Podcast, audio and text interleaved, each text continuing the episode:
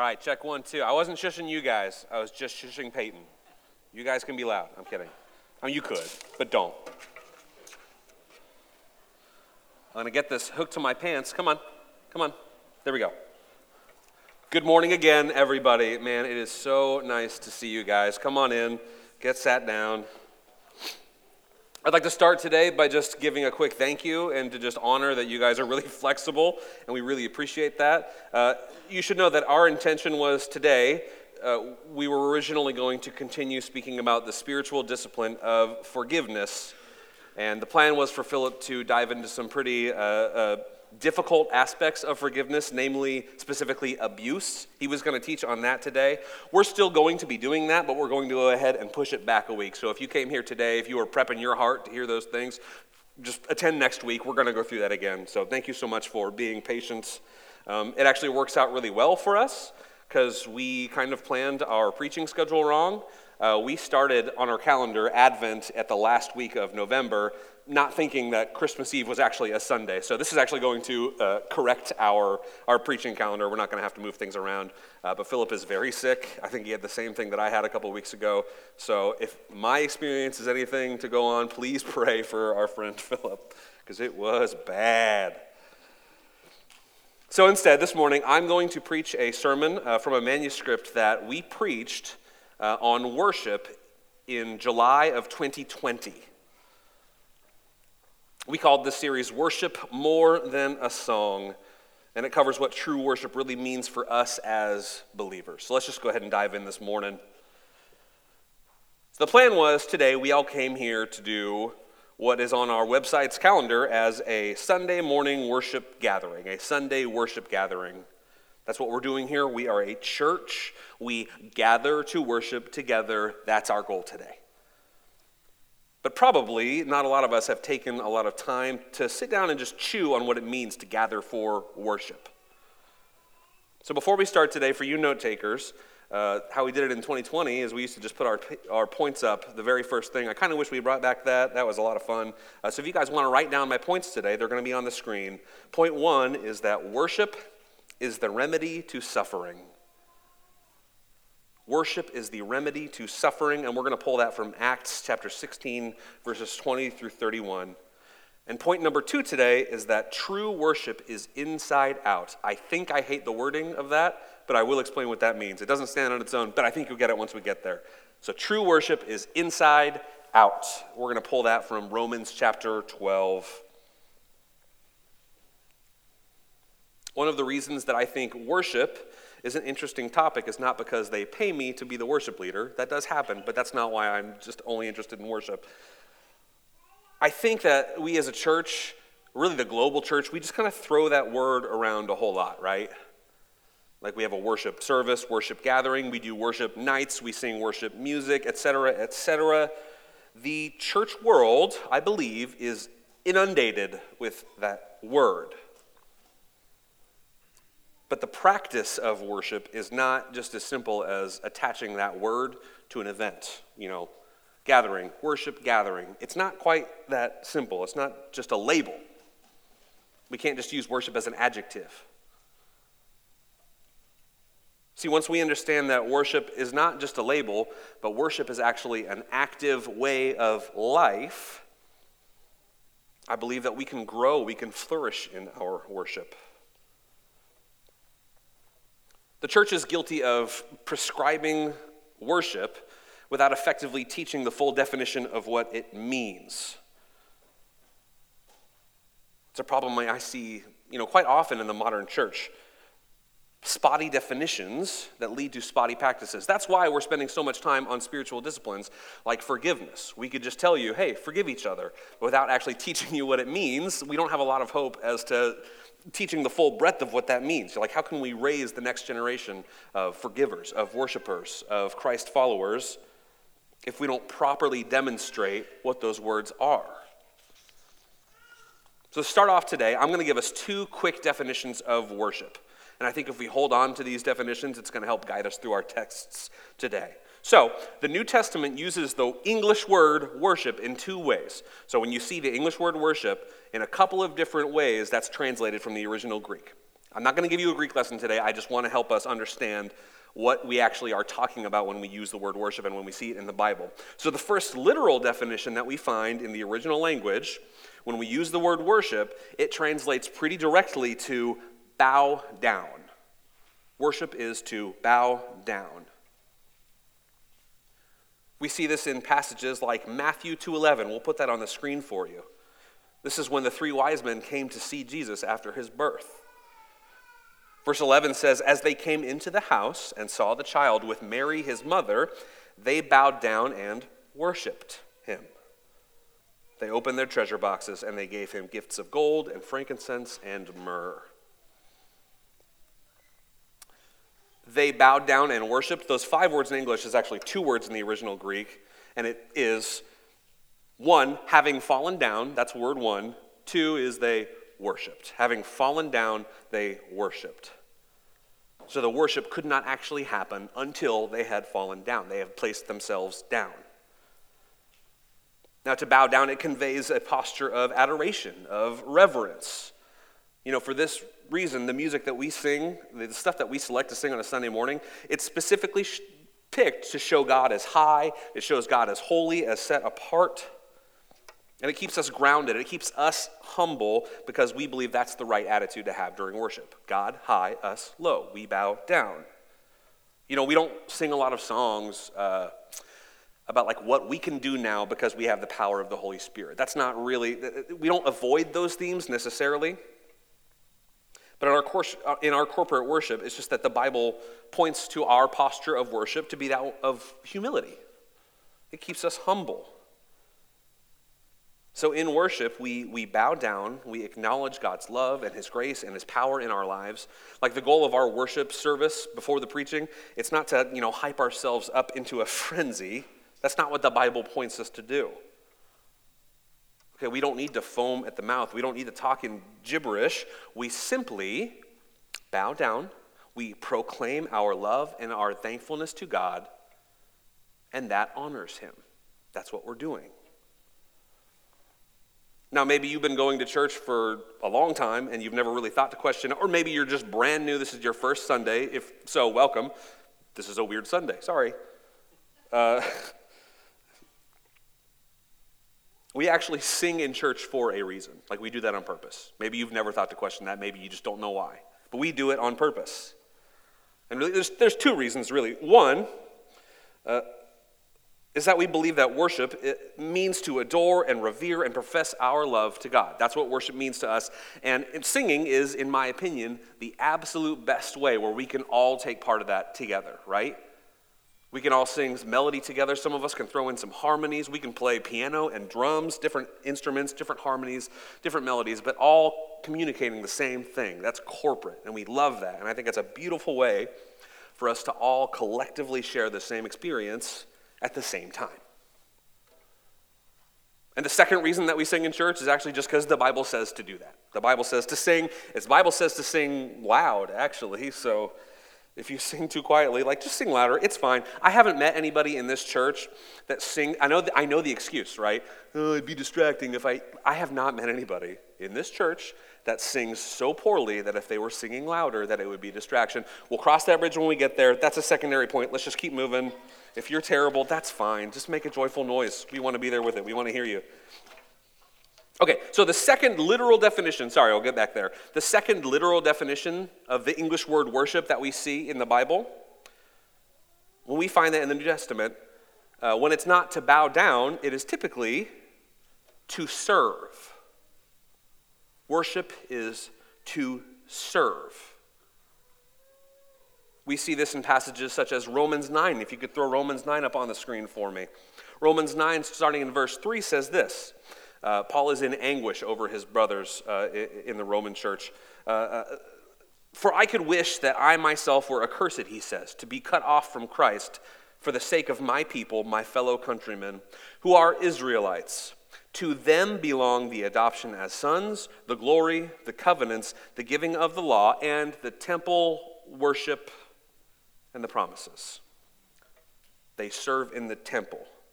It's not communicating that worship is an act of service, but rather that our service to the church, his bride, is an act of worship.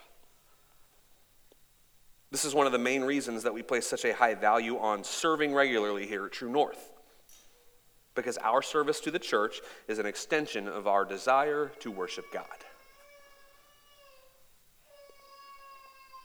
It is important for us to, to kind of commit ourselves to a better understanding of church worship, because the global church as a whole is, it's suffering. It is suffering right now.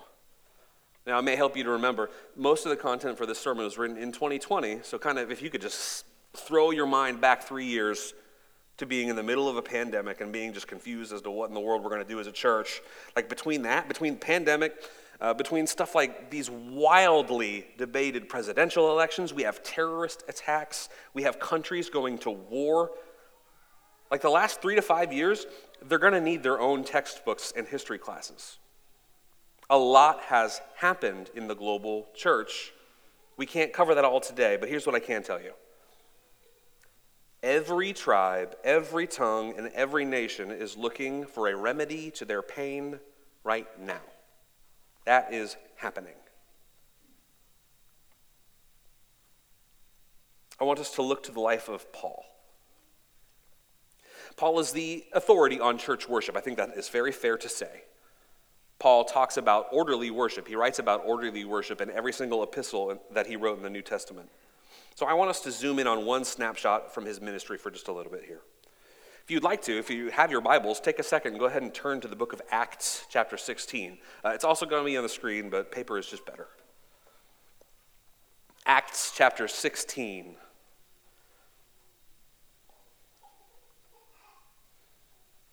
So here Paul and several apostles, they're, they're preaching the gospel throughout Macedonia. They're trying to find their way to a, a suspected place of prayer, like they're trying to find other Christians in Macedonia. When they're on their way there, they encounter a slave girl. And this slave girl, she starts proclaiming that Paul and the other apostles, that they were servants of the Most High God. And they were telling everyone that they were speaking the truth about salvation. The Bible says that she does this because she, quote, had a spirit of divination.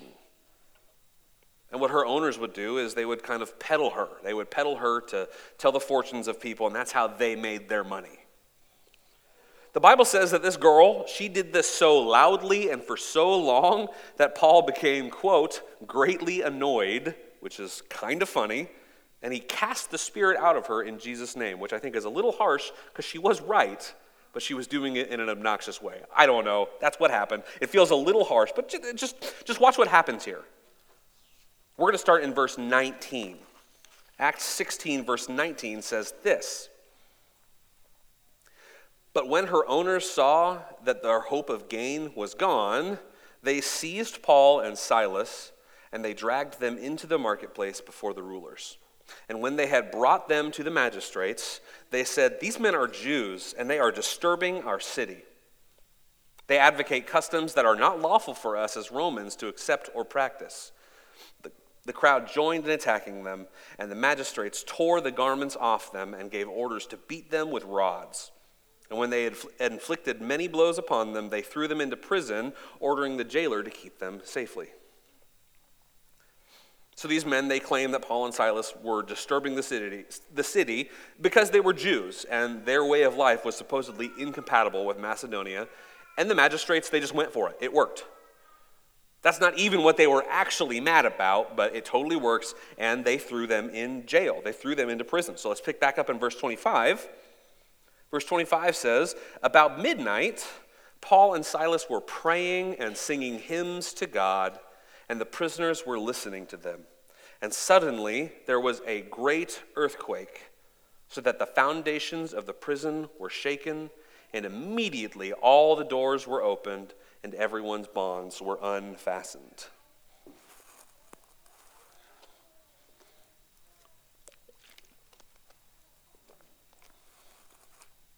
Paul and Silas experienced, I mean, it was injustice is what happened to them. They felt slander, hatred, there was bigotry, racism. They inflicted bodily harm on them, and they falsely imprisoned them. And their first response was to worship. That was the first thing that they did. They worshiped the Almighty God. And here's the thing. They didn't worship God because they were expecting something in return. They didn't sing praises and hymns to God knowing that God would break the prison open. They worshiped God because God was worthy of worship.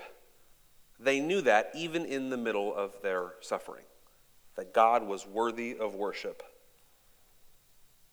And I don't believe that much has changed for us today.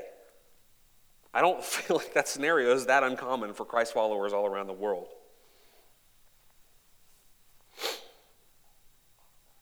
A W Tozer had a really great quote about our identity as worshipers. I'm going to throw it on the screen and I'm going to read it for you. Listen to this about what it means when we try to serve God before we worship God, before we try to work and do the things that we think that he wants to do without worshiping. Tozer says this, "I am of the opinion that we should not be concerned about working for God until we have learned the meaning and the delight of worshiping him. A worshiper can work with eternal quality in his work, but a worker who does not worship is only piling up wood, hay, and stubble for a time when God sets the world on fire."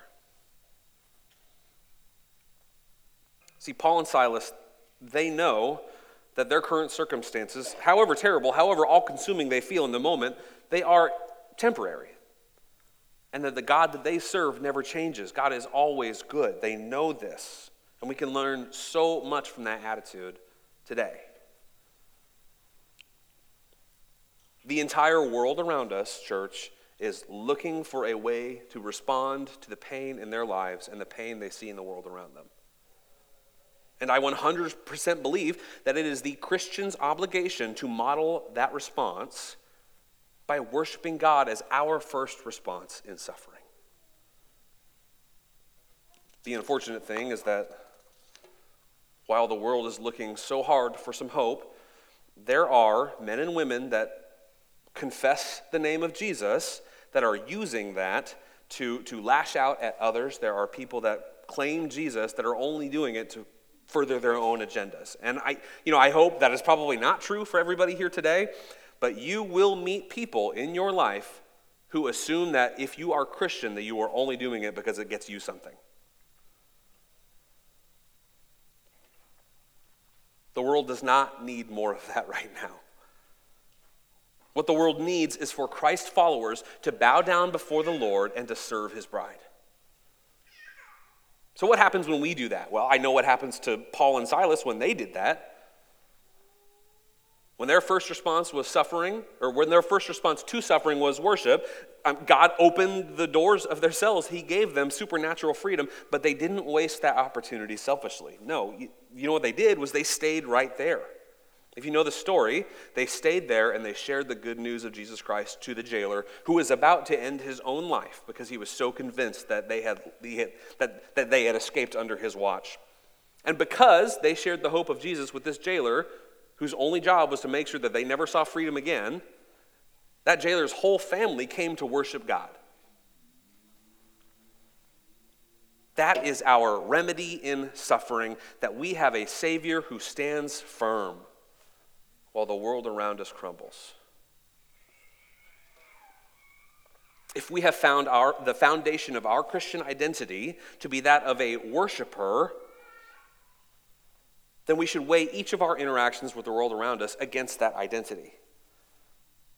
So some helpful questions are, are, are my opinions, are my daily practices, are they rooted in worship for the King of Kings? Do my opinions, do my practices help lead others closer to the worship of God, or do they only serve my own self-interests? That's a great thing to ask yourself in the morning. Thinking of current events, there are people all around the world that are caught up in the fear of government overstepping and overreaching and using their authority to subjugate them for the, their own interests. Well, I mean, isn't that exactly what happened to Paul and Silas?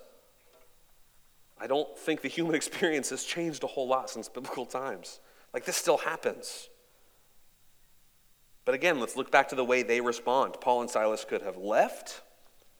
They could have just been silent. They could have just wallowed in their own misery in prison. They could have cried out against the injustice done upon them. But they knew who they were. They were worshipers.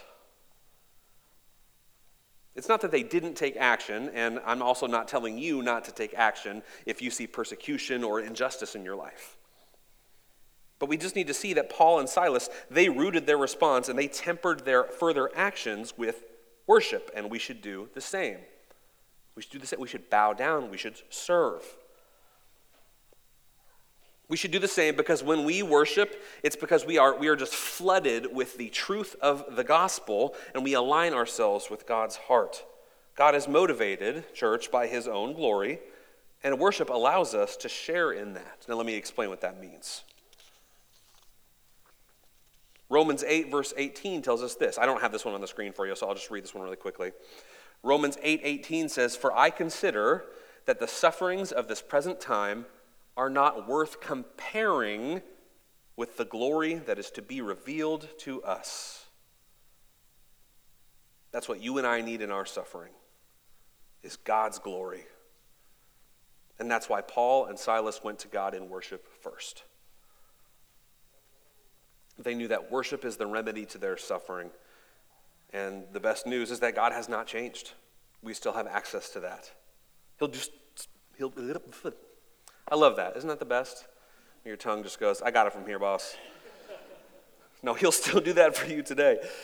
Man, you need to let go of whatever it is that you hold, that you value so tightly that, man, those things just turn your eyes away from the accomplished work of Christ. If you're holding on to things, you're suffering so tightly that you can't even look to Jesus. Just let go. So what does Paul prescribe? Like what, what does he tell about how to worship? Let's go ahead and we're going to turn to the book of Romans now. Talk about what worship is being inside out.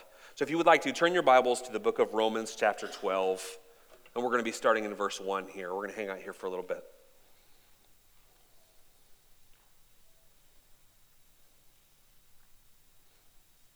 Romans chapter twelve, starting in verse one, says this. I appeal to you, therefore, brothers, by the mercies of God, to present yourselves as a living sacrifice, holy and acceptable to God, which is your spiritual worship. Do not be conformed to this world, but be transformed by the renewal of your mind, that by testing you may discern what is the will of God, what is good and acceptable, and what is perfect. I'd like for us to just start here with an assumption, and that assumption is that God is the one that starts this entire process for us. Spiritual worship must start with the understanding that it's not going to happen until the Holy Spirit points you to a saving faith in Christ Jesus. That's just not going to happen. Spiritual worship requires a spirit first. That might seem obvious, but the way that we practice worship might actually be contrary to this. Okay, we can look to the Pharisees for our example in this. Okay, they served, and they served devotedly, if that's a word. But their devotion to the Lord, it was based on the, the idea that their upholding of God's law would actually draw themselves closer to God. Their worship was an action so that God would see them more favorably. But if Paul's to be believed, the mercies of God and being transformed come before our spiritual worship. Right worship, it's only right after the Holy Spirit regenerates your dead heart. This passage is describing God's role in our worship just as much as it's describing ours. When it says to offer your body as a living sacrifice, we can actually look to the previous verses for a little bit of context. Uh, verse uh, thirty-six of chapter eleven, if we just go back a couple of verses, says this, "For from Jesus and through Jesus and to Jesus are all things. To Jesus be glory forever and ever. Amen." We receive the Holy Spirit, which then empowers us to worship, and then the Holy Spirit aligns our hearts and it points that worship right back to Jesus. That's what I mean when I say that worship is inside out. I'm sorry, I don't like that language, but that does help. It's inside out. That it comes from a spirit that has been made alive by God and then goes to God. outside in is what we described before, that we would be using our worship to try to get something from God, to try to garner favor from him. That would be trying to make ourselves look better so that God would choose us and give us something, and that's us taking in God, and if the Bible's to be believed, that never works. The Bible talks over and over and over again about works-based righteousness. Worship is the natural reaction of a heart that encounters the Lord. It's a reaction, and God's glory sets it off. See, being a living sacrifice, which is what Paul calls our spiritual worship, is the way a Christian lives their life in response to God's glory and in, to God's mercy and his faithfulness and his love that is shown to us. The music time that we have every single Sunday, that's just a time to do corporately what each Christian should be doing individually, and that's just treasuring God above all else and then expressing that praise. Okay, music, that's just the medium. It's a good medium, but it is only a medium. God made us to worship, and God saves us to worship. And when we worship him rightly, our hearts align closer to his than by any other work that we could do in his name. True worship flows outward from a heart made right by God, inside out. And that's the best news that I've got for each of us here today, is that God is going to be the one that makes your heart right. He'll do that. In fact, God chose you before you were ever able to do anything for him.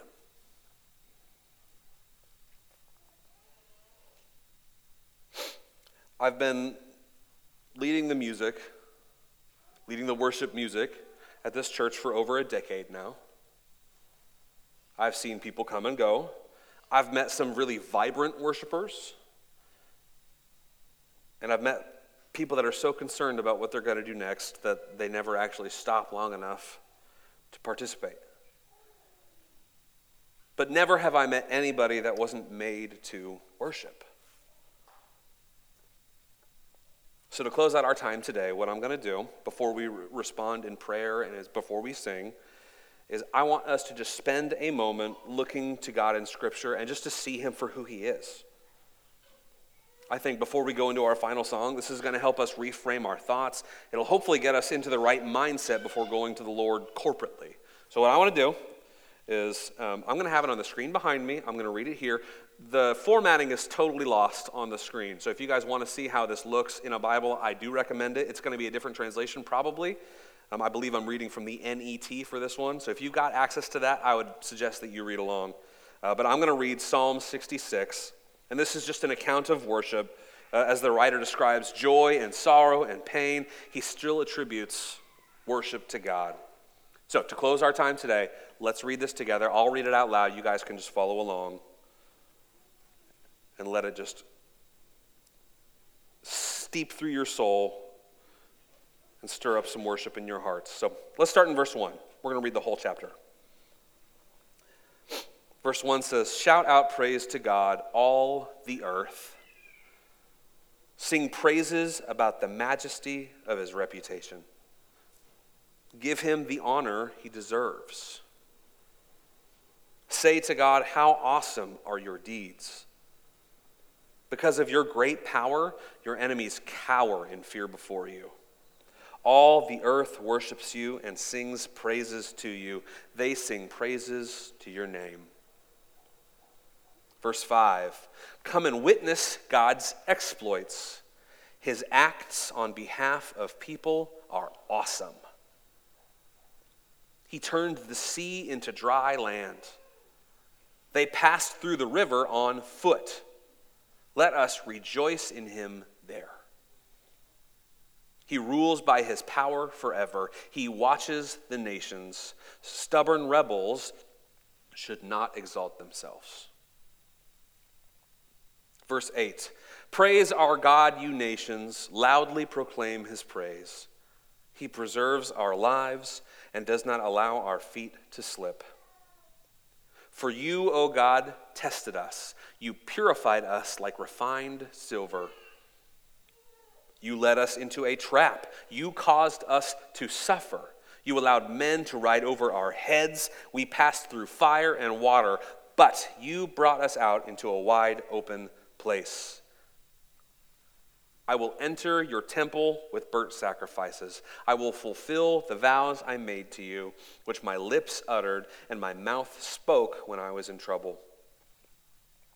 I will offer up to you fattened animals as burnt sacrifices, along with the smell of sacrificial lambs. I will offer cattle and goats. Come, listen, all you who are loyal to God. I will declare what he has done for me. I cried out to him for help and praised him with my tongue. If I had harbored sin in my heart, the Lord would not have listened. However, God heard. He listened to my prayer. God deserves praise, for he did not reject my prayer or abandon his love for me. Let's pray. Heavenly Father, would you hear our prayer today as we acknowledge that the world around us is suffering, that many of us are suffering here today. God, hear our pleas for mercy as we cry out to you. God, show us the hope of the gospel. Teach us to worship you rightly. Teach us to trust you in our suffering, that, God, we might lead others to a higher treasuring of you. God, we love you, and we need you. This world needs you, and we know that. God, I pray for the worship of this church. I pray that as we continue in song this morning, that, God, maybe you would communicate something to us. God, that your spirit would, would change our attitudes towards singing. Maybe we've, if we have been so against it for so long, that you would soften our hardened hearts. Or that, God, if we are doing things to make ourselves look better, if we're singing out because we want people to hear us, God, maybe that's one or two of us. I don't know. But that, God, you would redeem our worship today. That we would cry out to you with renewed love for you, a renewed understanding, a renewed mind. God, may this time honor you, because you are good and worthy of all honor and glory forever. Amen. I need just a moment to grab my guitar here, but if you guys would like to stand, we're going to close our service out.